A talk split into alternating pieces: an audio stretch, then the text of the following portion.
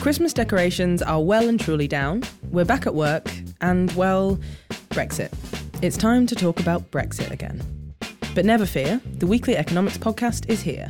We're back for a new series, and we're kicking off with the biggest issue there is right now, besides climate change, obviously, and homelessness, and to be honest, all sorts of other important things we could be talking about instead, but obviously, Brexit has really crowded out other debates, generating more heat than light.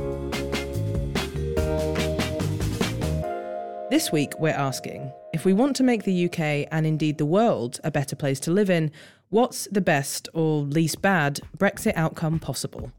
Can there be a progressive Brexit? Or should Britain remain and reform? I'm Ayeisha Thomas Smith, and this week we're talking about the economics of Brexit. Give me strength.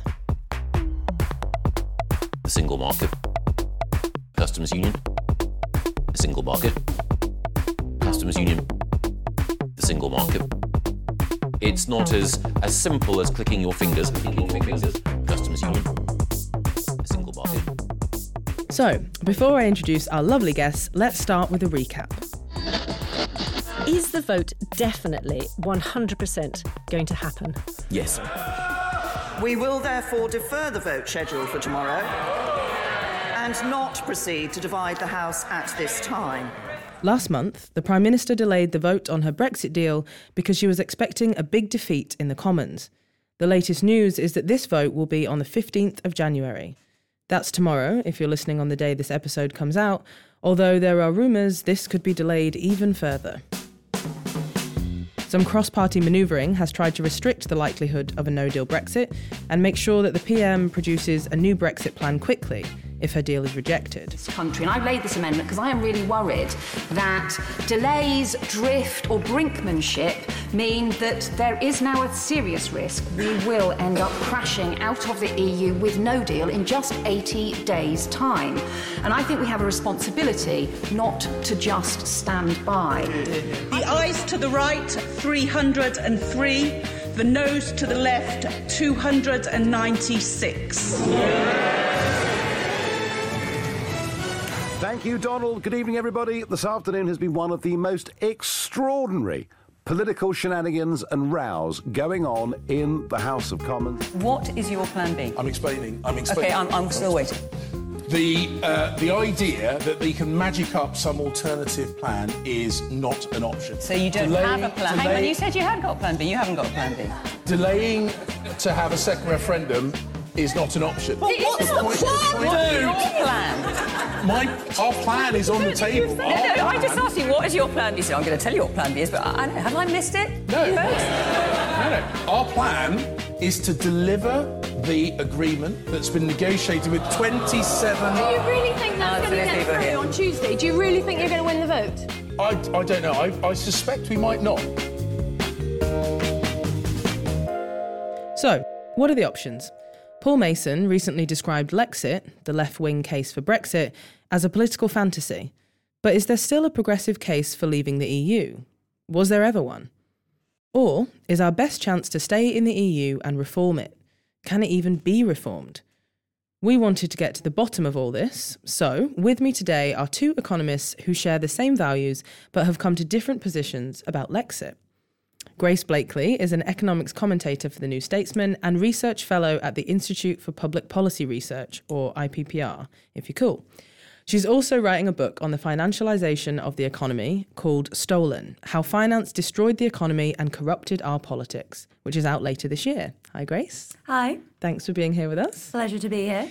And we've got an old faithful back, Laurie Macfarlane, who is economics editor at Open Democracy and research associate at the UCL Institute for Innovation and Public Purpose. And of course, a returning friend of the pod. Hi, Laurie. Hello. Nice to have you back. We've really missed your dulcet tones. Everyone since has just been, you know, scratching in my ears. It's not been the same. I've same. missed it too. Oh, thanks, Laurie. Okay, so first of all, Grace, we asked in the intro is there a progressive case for leaving the European Union? And what are some of the economic advantages of it? So, what are your thoughts? So I think, um, you know, the, whether or not there's a progressive case is a different question to whether or not there's a socialist case for leaving the EU.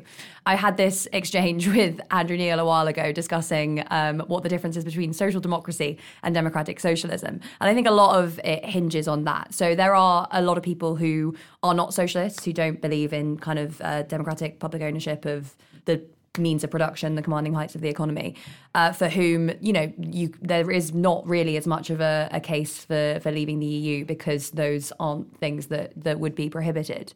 Um, but for socialists who are for public ownership and um, potentially other other things such as such as capital controls, um, there the the case rests on two uh, interrelated factors. So the first one is um, EU provisions around state aid and the level playing field. Um, and essentially, these are, are, motivated by a desire to kind of uh, make sure that markets are free and competitive and the state doesn't have too much of a role uh, in determining how economic activity takes place um, and that the state isn't, you know, a massive economic actor. Um, there's been a lot of debate around whether or not state aid rules would actually prohibit much of what's in the current Labour manifesto. And I kind of agree with people who say that actually, you know, most of the 2017 manifesto probably doable under um, existing EU rules. And others who say that actually, you know, even a kind of more ambitious socialist agenda would be permissible because you look around the, the EU and you see uh, much greater levels of state ownership um, than you do in the UK. Um, which, again, you know, uh, I'll come on to this a little bit more later, but a lot of it really depends upon, you know, the underlying political economy and the historical development of the European Union and the single market. And when you look at the historical trajectory, what you see is a tendency, and some say an inbuilt tendency, towards, uh, you know, neoliberalization, financialization, um, and away from uh, state ownership uh, in the economy. The other, and for me, the bigger issue is around capital mobility. Um, and again, I'll talk a little bit about this later, but uh, there are some some great books that have come out recently, particularly uh, Globalists um, by Quinn Slobodian, that looks at the development of the kind of architecture of international finance um, all the way back from kind of the 1920s, and uh, looks at the kind of project that was at the heart of um, what neoliberals wanted for the global economy um, to embed commitments to capital mobility uh, in quick explainer capital mobility. Sorry, um, so uh, the ability of for people investors to move their money from one place to another without taxes on um, exchange transactions or any of that sort of thing. So China, for example, has exchange controls, uh, and under the Bretton Woods system that prevailed in the post war period, a lot of um, countries, including the UK, operated capital controls where you could only take a certain amount of money out of the country. Mm. Um, and this was intended basically to kind of curb flows of hot money that um, Keynes, when he was designing, uh, well, helping to design the Bretton Woods system of exchange rate pegging, thought would undermine that system of, of kind of currency pegging, uh, and which today has been really integral. You know, those capital flows have been really integral in um, creating financial instability, and they were a central part of the financial crisis. Um, so, yeah, and the EU is part of this international architecture that was built um, what was the the building of which was influenced by neoliberals. It's not fair to say that the EU was built by neoliberals. Of course, it wasn't. Um, but its trajectory has been influenced by the kind of rise to prominence of, of neoliberal ideas um, and ideologies within the international financial institutions. Uh, and you can see that especially um, since the 1980s. And in the single market, you have, of course, commitments to capital mobility. That's one of the four freedoms and a really central part of, of how the single market is supposed to work. Mm. So in a nutshell, this is sorry that was long. it's, it's not going to be a, a succinct nutshell, mm. but would the argument be that if we were when we do leave the EU, if we were to then have a Corbyn government or a kind of Labour government, based on the current manifesto as is, mm-hmm. we'd be better placed to be able to achieve some of those, put in place some of those policies than if we were still in the EU? So, I mean, it really depends on whether or not you see the manifesto as the end point or a, a mm. starting off point. For those of us who look at the Corbyn project as attempting to rebalance power in society, then the 2017 manifesto is just a kicking off point. You know, any further reforms are going to require not just breaches of European state aid rules, but also, you know, the thing about capital mobility is that it gives investors veto power over government's decisions. That was always the intention behind it. It was so that the bond vigilantes, um, investors could withdraw their money from states that weren't kind of abiding by the, the rules of. Um, of neoliberalism and impose that market discipline. And Corbyn, if perceived to be, um, you know, going towards a more radical position would be highly likely to be subject to those same punishments from from bond markets, from currency markets. Mm. Uh, and so capital controls would really have to be a central part of any democratic socialist agenda. And not to mention, you know, uh, a lot of people from all around the world, a lot of economists, heterodox economists, are now saying overtly that capital controls are actually a really central tool for um, policymakers to be able to use to improve financial stability. So there's a kind of obvious economic case for it as well. Mm. Okay, so Laurie, I've seen you over there itching to dive in.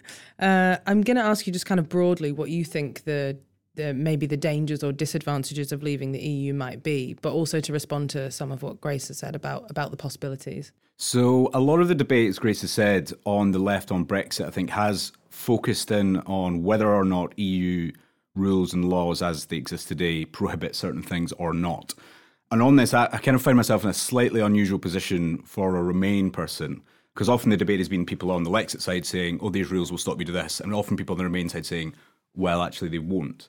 Um, and I'm not under any illusions about the rules. I think that actually the a lot of the EU rules are problematic for um, someone of my kind of, of politics. But crucially, I think that alone isn't a reason, therefore, that says we therefore must leave the EU. In order to make, in my view, a convincing argument to leave the EU, you need to therefore also justify a number of other things.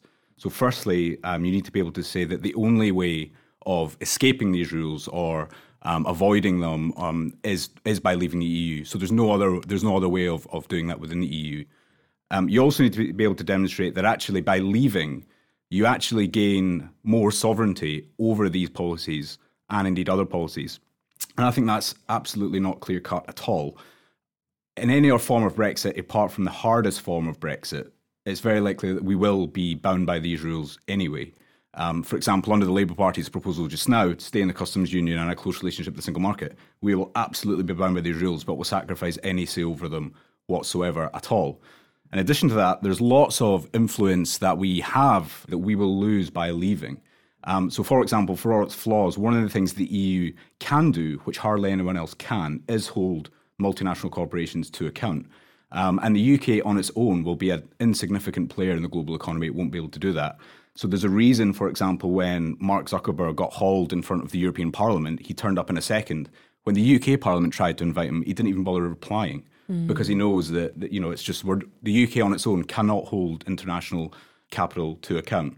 Mm. Um, so I don't think necessarily that leaving actually does, by any means, guarantee uh, that you do get more sovereignty, because particularly because it relies on the very, very hardest of Brexits, which there is no real um, appetite for on the left. There's no real power base for that on the left. The the percentage of both the population and the parliament who are both pro Corbyn and pro Brexit is actually very small. And politics is about power. And given that the the, the, the, the lack of power on that position, I think it will get crushed by the right wing form of Brexit, which does have a popular support base in the public. The Tory base is very in favour of a hard Brexit. It does have a very powerful base both in Parliament and a very well funded campaign uh, from, for example, US corporations, etc. Um, and then finally, I think you need to be able to justify as well as all of that that even if all of that you do think stacks up, you then need to be able to say, well, actually, on balance, the benefits of leaving outweigh the costs. Um, and on this, I just don't think that um, it necessarily does at all. On this, again, the, the, normal debate that you hear, people focus on the kind of headline figures that the Treasury or the Bank of England or whoever has produced that says, you know, GDP is going to fall by 10%. Um, now, I don't think we should ignore them. I mean, I think that we should ignore the specific figures because, you know, at the end of the day, there's always a huge margin of error of these things and there's there's all kinds of motivations behind them. But the general message that it will probably impact negatively on the economy, I think, shouldn't be ignored. But there are also all sorts of, of other costs as well, um, like we will almost undoubtedly have uh, it'll impact migration. And finally, there's geopolitical factors that I don't that I think we need to be really, really careful not to ignore things like the Irish border question. Mm. Um, and I think to begin with in the Brexit debate, nobody really talked about this as much of an issue. And it's proven to be by far the most tricky issue for Theresa May. It's really what's hamstrung her more than anything else. And I've not heard a convincing case from a Lexit perspective that says we're going to go for the, basically the hardest Brexit that's possible because that's what you'd need to do. Um, put aside the question of how that would actually happen. I don't think I can't see how that could happen, even if it could. How then you address the Irish border question, I've not heard an answer to, and I think that that that can't be ignored as well. Mm. So, Grace. I've got I've got loads I can of see notes. that. I can s- see I'll see if I can address all of the points that I think Laurie made. I'm gonna so I'm gonna do a ding ding and bring you- bring you back in. Okay. Um, broadly, what we're going to be looking at is so what you, what you've said is kind of as you've laid out the possibilities if we're out of the EU for a kind of democratic socialist agenda that might be perhaps beyond what would be possible if we stayed. Laurie, it's not that you specifically disagree with Grace's points. It's more that there are other factors that you're kind of thinking about, such as even if we were to leave, uh, when we are to leave, if those things were to we would have to have that kind of space, would that mean that we would necessarily get some of the things that Grace is is advocating or, or saying that we might, and the kind of cost benefit question. So I want to kind of bring you back in, Grace, and ask: Do you think that the advantages outweigh the disadvantages, as just kind of laid out by Laurie? I think that the advantages can be made to outweigh the disadvantages. The, some of these issues, and particularly the issues I'll come on to in a second around um, international trade justice, uh, democratic accountability, are things that we just haven't spoken about for decades. Partly because of you know neoliberalism has been hegemonic, but partly because you know the Britain's relationship with the rest of the world has been filtered through the kind of lens of of Europe. The two other issues, the other kind of um, potential positives from leaving, are for me to do with that, that aren't economic. So I mentioned the two economic ones: state aid stuff um, and and capital mobility. The others are democratic accountability and the global trading system.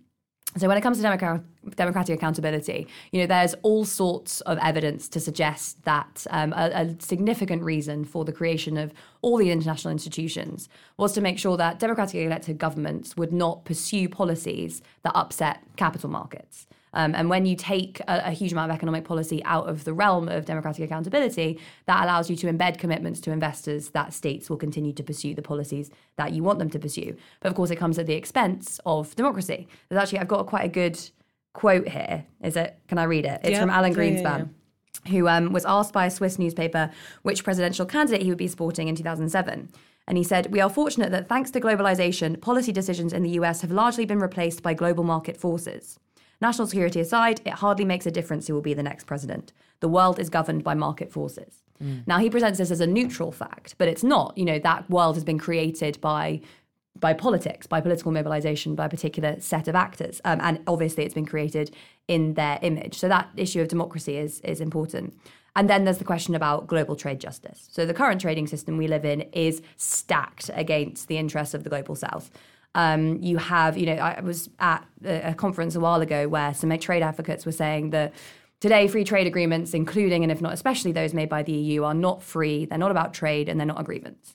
They're uh, enforced on many countries in the global south. They're primarily about things like intellectual property, so preventing them from using generic drugs, about um, arbitration, so investor state dispute settlements, for example, which allow uh, corporations to sue governments if they don't abide, if they kind of damage their profits, and a whole host of other really regressive things, not least opening th- these markets up to uh, capital mobility, which allows the capital to be sucked out of, of these economies and to accrue in the kind of global centres of capital in, in London and Wall Street. So, but based on those two things, I'll kind of come back to some of what um, what Laurie said. Firstly, this kind of idea that the Lexit case is based on like socialism in one country, right? That's a, a familiar argument that people level against um. But for me, it's it's actually quite the opposite of that. There is a space for a, a socialist government in the UK to ally with uh, governments all around the world, particularly in the global south, and with socialist governments to think about okay, what is a new socialist progressive approach to international trade and to do so either within existing institutions, which is unlikely because most of them, in terms of their format, are stacked against, in terms of voting rights, um, the global south, or to create new institutions. Laurie, I want to come to you. We're in a utopia. We are we're outside of the. EU. We've got a yeah yeah yeah no we are stay with me. So we're outside of the EU. We've got a socialist government. We're we're allied with countries in the global south. We're looking to build new. Uh, multilateral uh, institutions which are actually democratically accountable and have trade justice embedded and all this kind of stuff. That sounds great. What are you moaning about? But the problem is that, as you described, that's a utopia. Um, the the problem is not that system. If we could, if necessarily it was possible to get there, I just don't think that it is necessarily possible to get there. Why not? I- so I don't I don't necessarily disagree with anything Grace said there at all. I think the the main point of disagreement between us, I think, clearly is given all these things that we just said that we want to achieve, how is it best placed to do that?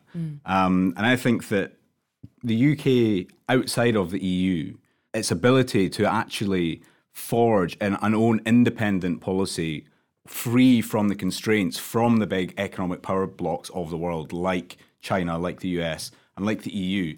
And the, the only area, the main area where the EU is a superpower, it's not a superpower in many respects, it's not military power or anything else. But in terms of trade, it's the biggest trade bloc in the world, and in terms of regulation, in both of these, it is literally the biggest superpower in the world, and it's on our doorstep. And we can't necessarily just detach ourselves from that.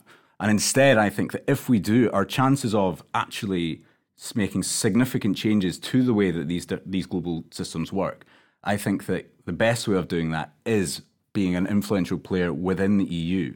And we shouldn't forget as well that many of the things that we both Grace and I don't like about the EU are there because of Britain's influence within the EU. Things like mm. competition policy and state aid, heavily influenced by the UK.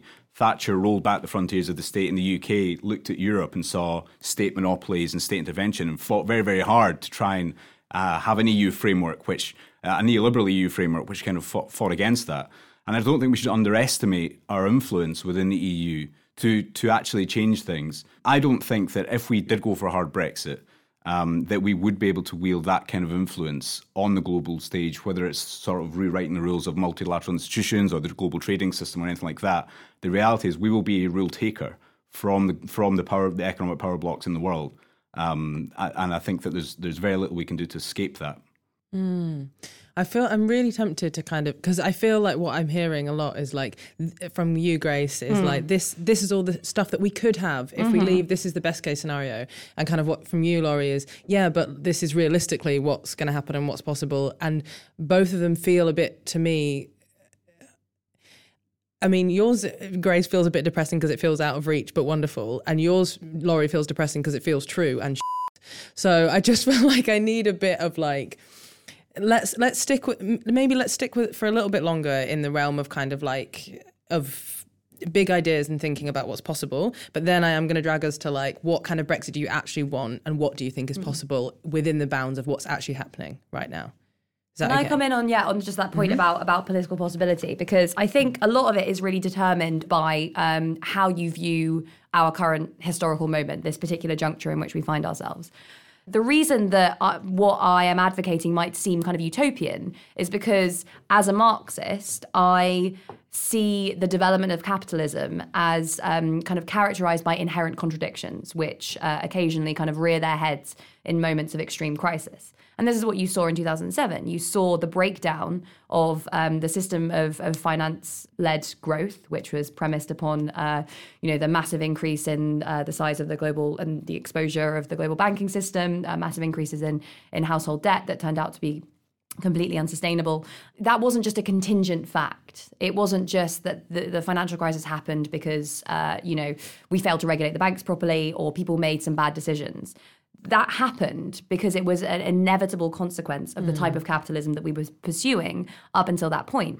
And those moments are moments of uh, amazing possibility and of contingency because, as Milton Friedman says, what happens during those moments of crisis depends on the ideas that are lying around. You know, the neoliberals Yeah. were hugely Mm. successful in uh, building uh, what would have been an inconceivable economic model. Uh, That's why uh, many people see socialism and, and socialist ideas as as utopian. But really, you know, what Marx said is is that these are they're sensible. What is utopian is the idea that capitalism can continue indefinitely and that things can carry on going on as they are without creating continuous crises. And that makes one second, Laurie. That that makes a lot of sense. But what it feels like to me is that we're kind of out on a limb. We're on our own at the moment. We're very much an island. And so, yes, while I could understand if we had lots of other allies who were reaching that same kind of uh, junction together, then it might feel more like that kind of aperture that you're describing. But it, it, is it that right now? again, we're in this Gramscian moment of the old dying, the new not yet being born. And that movement potentially has a chance to really grow and develop and turn into something amazing. And, you know, an alliance from us, yes, we're not that important. I don't have any kind of um, doubts about uh, the British imperial hangover influencing the idea that we are somehow still a global power. We're not, but we are still the fifth biggest economy in the world. Mm. Uh, and that matters.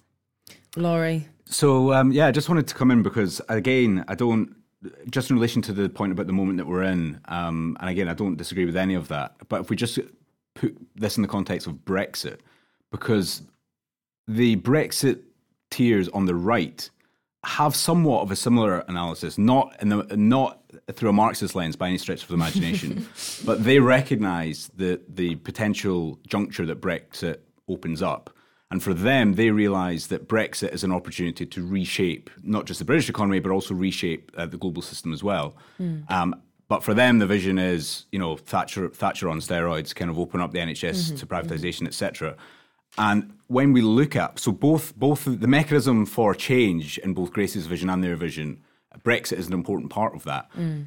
But for me, the, the most important argument against Lexit, I think, is that when it comes to the crunch, they will win and Lexit will lose because it, there is no po- there is no power base for Lexit in this Mm. country at the moment. And I think that if we rewind back to 2015, for example, a year before the referendum, I think that if we were having this debate now, I think I would still be saying that, that Lexit is, we, I would probably still be saying it's not desirable, but I would have said it's maybe feasible back then. So if there was, for example, you know, a mass mobilization of people, you still had like Tony Benn was still alive, there was like popular figureheads leading it, and there was a real kind of popular support for it, and indeed, not just in grassroots, but in Parliament as well then I think this the situation might be. I would still probably not agree, but I think it might be in a different place. But I think the reality of the situation is now is that Brexit, when you look at the power structures behind it, is a right wing, is a, an extremist right wing project for the Mm. most part.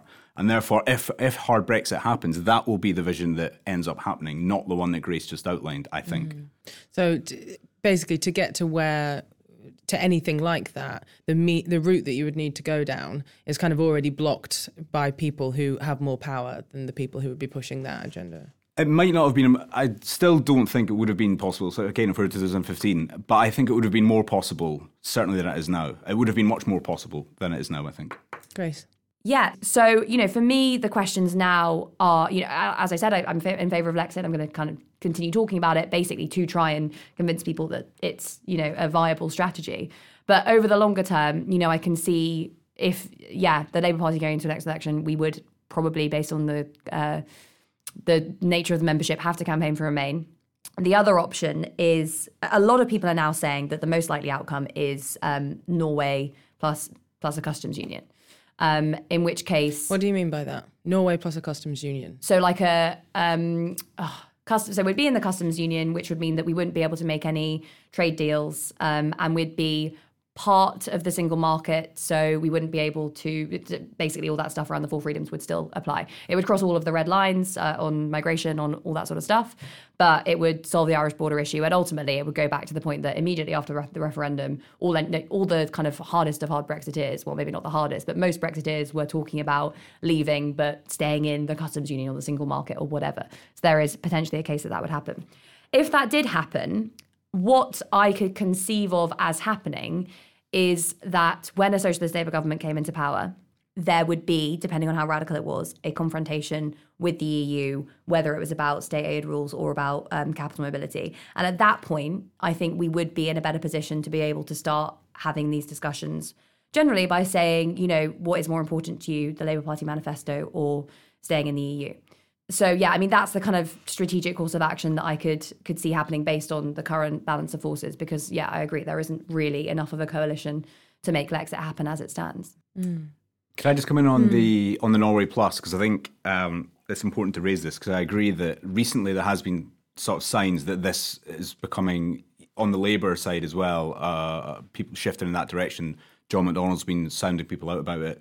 Owen Jones today had a column in the Guardian saying, you know, this is probably the least bad outcome. And for me, this is probably the worst of all worlds a type oh outcome gosh. because you everything that applies, everything that applies in the EU, being in the EU, still applies. Freedom of movement, labour, capital, goods, services also applies. We have to abide by all the rules, but we're outside the EU and we have no say over them. And the EU, as a third country, the EU will police that very, very strictly. Mhm. We'll have a, a deal, and if we don't abide by it, they'll just sever the agreement, and we'll be the losers, big losers from that, not Mhm. them. And so we're in this world where all of Grace's concerns and concerns I share are all are still there, but we can do nothing about it. If you know, if you know what I mean. And I worry that that is that is an op- that is a place where where we might end up because people will go, well, you know, we can't if we we we can't not do Brexit, so we'll do Brexit in name only, Mm. um, and basically by doing this kind of Norway plus type thing, Mm. um, and end up in a position which, I, as I say, I think it's the worst of all worlds. If we're going to do that, why not just try and like fight to stay in? You know, like Mm. if we're going to, if that looks like the realistic option, then why not just why not just Mm. fight to stay in?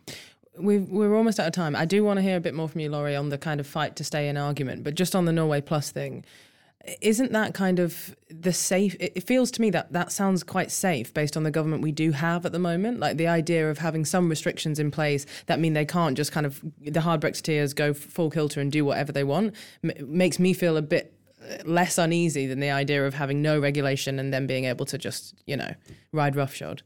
In many, it's the kind of taxation without representation argument. You know, the UK would have no say over large, large parts of things that are things that affect our economy. Bear in mind, it's not just things today; it's things in the future that will come in. So new technologies, new Mhm. industries that don't exist today. You know, imagine if 20 years ago we had no look at the things that have happened in the last 20 years with the internet and all this kind of stuff. We'd have no say over that. We'd have to we'd have to just um, abide by it. And so, um, as a Democrat, I do think that that is deeply uneasy, uh, un- uneasy outcome um, for me, and I do think it's something that could be that could and should be avoided. Okay, so just tell us a little bit more about the kind of argument to remain and reform. Is that possible? So I do think so. It, it is possible to to some extent. Again, I'm not uh, under any illusions that the EU can be so, sort of transformed into some kind of socialist utopia, you know, overnight or in a couple of years or anything like that. Um, I don't think it can be. But I think that um, the EU, what we should bear in mind is certainly compared to the British state, which is centuries old, um, you know, very, very set in stone, very, very hard to change. The EU is actually a young organization. It's changing all the time. The rules and laws that exist are constantly being bent and broken, particularly by the larger, more influential countries. The country that breaks the rules most in the EU, by far, hands down, it's not Greece or anything like that. It's Germany by far. Um, and the UK actually doesn't do that. It's actually relatively rule uh, Well abiding, if you know yeah. if you know what I mean. But nonetheless, the UK has had huge influence. It's been very successful at shaping the EU frameworks to suit its interests. On financial services, for example, before we left uh, the EU, our commissioner in the EU was uh, Lord Hill, uh, who was the commissioner for financial services. He was in the process of reintroducing the revival of securitization across Europe. Securitization, the, the toxic packaging up, slicing and dicing of toxic financial products that played a key role in the financial crisis. And our, our representative of the EU was trying to trying to revive that because the UK's interest under a neoliberal government was to promote finance capitalism across the EU. Under a socialist government in the UK, say for example under Jeremy Corbyn, that dynamic changes quite dramatically, particularly if it's accompanied by, for example, Mélenchon government in France, which is not not necessarily impossible at the moment. Other other leftist movements across Europe, the balance of power uh, changes. Um, so that's the kind of reform argument. But even even if you know the thing about the UK, which I think has not been appreciated enough, is we're in an incredibly privileged position within the EU. We're not in the euro. So a lot, I find a lot of the Lexit arguments and critiques against not this discussion here, but I mean in, in general when you hear Lexit arguments, what often it's critiquing is the eurozone. And people say, oh, well, look what happened to Greece. You can't reform because if you try, they, they strangle your economy and shut down your banks that that can't happen to us because we we have the Bank of England, we have the pound, we have our own sovereign uh, money system, and so there's a lot that we can do. We don't need to wait for reform. There's a lot that we can do ourselves now. On what what there might be a diplomatic row and a small fine that comes of it, but so what? This is part and parcel of the fight to change and change and reform the the institutions of the European uh, the European Union, and so I really think that we need to be much bolder in thinking. Um, often I find, despite on the on the Lexit side, despite there's often a kind of a, a, a quite a sound understanding of power, but until it comes to the kind of EU laws and regulations, people go, "Oh no, but the rules say you can't do that, therefore we can't do it. We need to leave." It's like, well, no, laws aren't these permanent lines in the sand that always exist. They're social constructions that are shaped by the balance of power in that institution, and they can be remolded, broken, bent according to shifts in power. Um, but that's going to be a lot. That's going to be a struggle. That's going to be a long term thing. As I say, I don't think we should try and pretend that the, the, the EU can somehow be transformed into this, you know, continental Europe socialist paradise Mm. overnight. But your Um, argument is we can only do it if we have a seat at the table. yeah, exactly. And if we end up in a Norway type thing, No Norway seat. plus whatever, then that's that's finished. Grace. Yeah. Um, Final remain and reform. thoughts you're gonna. You're yeah, I mean, I th- actually I thought Laurie's um, exposition there was was really interesting, and I completely agree with his his theoretical stance that law, especially international law, its enforcement um, and its interpretation depends much more on uh, power relations than um, statute itself. Mm. Uh, and you know the whole liberal argument that um, you know law is this neutral, objective enforcer of, of liberalism is it's obviously bizarre. It operates as a veil uh, to legitimize the existing power relations. Um, so looking at those power relations, you know you're going to come up against the reality of of German power, of the power of, of capital, not just in a kind of abstract sense, but uh, you know embedded in the institutions of the EU, in the way the Commission works, in the way the Council works, in the way decision making works, because the Parliament is essentially completely toothless. Mm. Um, the the response to that is always, well, the British state, as Laurie was saying, is is much more kind of embedded. It's it's you know the currents uh, of the kind of power of capital within it runs much deeper. But the big difference is that it's possible to capture the executive, and in capturing the executive in a um, in the context of parliamentary sovereignty, you gain a huge amount of power to uh, transform institutions and make them work differently. Uh, and in an international institution like the EU, uh, not only um, is Parliament clearly not sovereign, but also, you know, there there is no route for capture of the executive other than transforming. Well, well other than um, every single member state or the most powerful member states electing socialist governments and then Mm. clearing out the commission, which again is, you know, uh, and even then, uh, convincing a German socialist government that its interests were um, best aligned by completely transforming the way the eurozone works and effectively turning, would the only way to make it work would be to turn uh, the eurozone into a kind of federal model, would be a really big stretch. That's kind of my understanding of why Remain and Reform simply wouldn't work again, and it's just that the power structures would prevent that. The other thing to note, and I think in terms of you know looking at what the best future relationship is uh, with for us is with regards to the EU, uh, Laurie's quite right to point out that a lot of Lexit arguments talk about Greece and Italy and about um, the eurozone. But I think the thing that we have to bear in mind is, again, think about this idea of, of historical junctures, about contradictions, because the Eurozone is beset with essentially kind of irreconcilable political and economic contradictions. And personally, I do not think that it, it, in its current form it is sustainable. Either you're going to be looking at a federal Europe, but uh, Germany is and the Northern European countries are highly likely to stand in the way of that, or it will break down. And I personally think that at some point in the next several decades, we will be looking at a collapse of the Eurozone or at least a massive fragmentation. And I think it's probably in our interest to be as far away as possible when that happens. The point about um, Germany is really interesting, actually, because although in the UK, partly because of the way that the, the press have covered the EU, there's this idea that we're kind of bossed around by the EU and, and Mm. stuff like that, and we're this minimal player. Actually, a lot of countries uh, were re- quite sad when Brexit happened. One of the reasons for that was because the UK was a counterbalancing force against Germany within the EU. Because you're right, Germany is uh, hegemon- even more so once, well, completely once the UK leaves.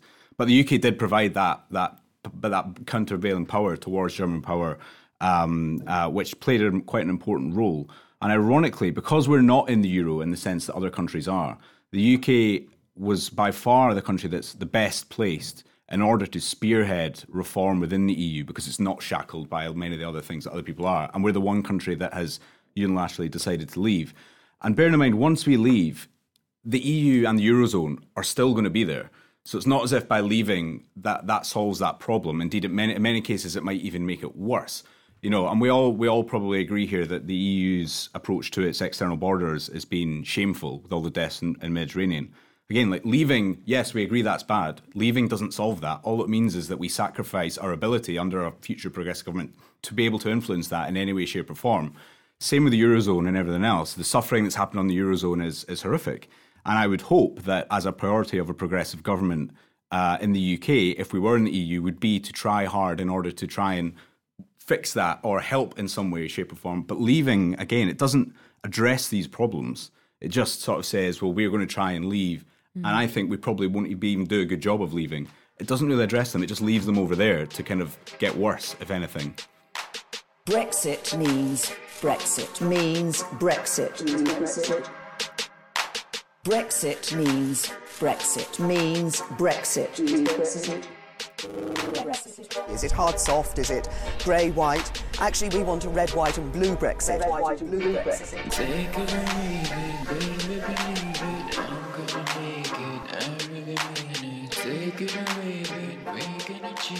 Okay, so we've been we've been as always kind of deep under the Brexit blanket for a long time. We're coming out, we're hot and bothered. And what I want to ask, just to just to take us home, is the next month is obviously going to be quite critical in terms of what happens next. So in either of your scenarios, Laurie and Grace, what would ideally happen in a kind of best case over the next month to set us on what you think might be the right path? Laurie, do you want to kick off?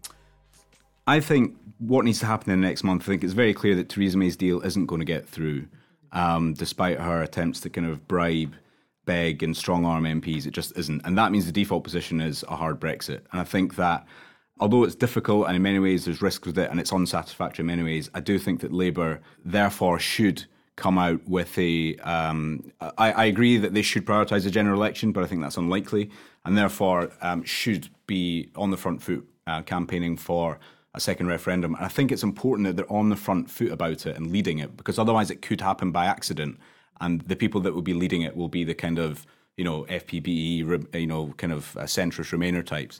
And if, and I don't think, I don't think by any stretch of imagination, it's it's by any sense given that a second referendum would be Remain. I don't. It's completely, completely all to play for. And the key thing is to ensure that the status quo cannot be an option. The message needs to be radical change both at home and in the EU. And critically, and if it's going to succeed, it needs to be led by people who understand the need for radical change and who have the backing of the Labour leadership and indeed, I think, of the other progressive parties as well. If that doesn't happen, if there is a case where there is the second referendum does happen, but the people who have the have the momentum behind them is the kind of Alastair Campbell's, Tony Blair's, etc., then I think that um, it, it, it, there's a severe risk that uh, Remain would get trounced in a second referendum. And that's why I think Labour really need to be on the front foot at this juncture and, and be bold about their decision to, to pursue that. Okay, Grace, next month, what do you reckon? So we've got a couple of options, haven't we? We've got Theresa May's deal, no deal, general election, second referendum, mm. um, or potentially staying with some sort of EEA Norway Plus style model. Theresa May's deal isn't going to pass. There's no question about it. She's banking on the like TARP model of the tr- troubled assets relief program in the states, where it initially didn't get through Congress, and then the markets tanked, and then they got it through Congress. That kind of model, equally unlikely because so few people get anything that they want out of it. Then there's a no deal, which again, highly unlikely, although, you know, a lot of people do say that all that has to happen for a no deal is for parliamentarians not to do anything else, although it's much more likely that they'll just extend Article 50. And at that point, we get to a renewal of the democratic process in some form or another, so a general election or um, a second referendum. There's no majority for a general election. We've got the Fixed Term Parliament Act. You'd have to have a two thirds majority or you'd have to have primary legislation repealing the Fixed Term Parliament Act, and again that would take a long time. Okay. Then you have a second, ref- uh, you know, then you have the potential for a second referendum. Again, you know, people are questioning now whether or not the numbers are there even for a second referendum. Um, you know, we could end up at a point of like complete and utter constitutional crisis. I've heard people talk about like, you know, what happens when the government can't govern, but we can't have a general election. Can the Queen still dissolve the government? Oh, like it gets to that sake. point. Um, then the other option, I think, I think this is why a lot of people are saying now that we may just end up with a Norway Plus Yeah. style thing. Mm. Um, because it's actually maybe one of the only options for which the numbers are even there. You know, uh, for me, second referendum, if it happens, again, I'm not really sure that the numbers are there now. I would have said at the beginning of the year that would be the most likely. Now I'm not 100% sure. I would be arguing for Labour to campaign for leave, for Lexit, but again, you know, that we just haven't had enough time to make that argument, and I don't think that that Corbyn could legitimately upset the membership to that extent. So, you know, in that in that case, you've got EEA membership, which, as I've said, you know, it's it's bad. It's not a good outcome. But what I would see happening would be again Labour coming to power in the next general election, and um, there being a confrontation, and at that point, the issue being reopened. Bloody hell. I don't think I've ever ended a Brexit podcast feeling any like anything other than an old tea bag, but right now I feel particularly wrung out. Um, it looks like we're going to Norway, Mabes. I am actually going to Norway in a Are couple of you? weeks. Yeah, they asked me to come and speak about this. Oh, Norway Plus. You can go and heckle her. Yeah, yeah, yeah. Hope you've uh, like saved up for it. It's like twelve pound a pint in Norway. Is it? Yeah.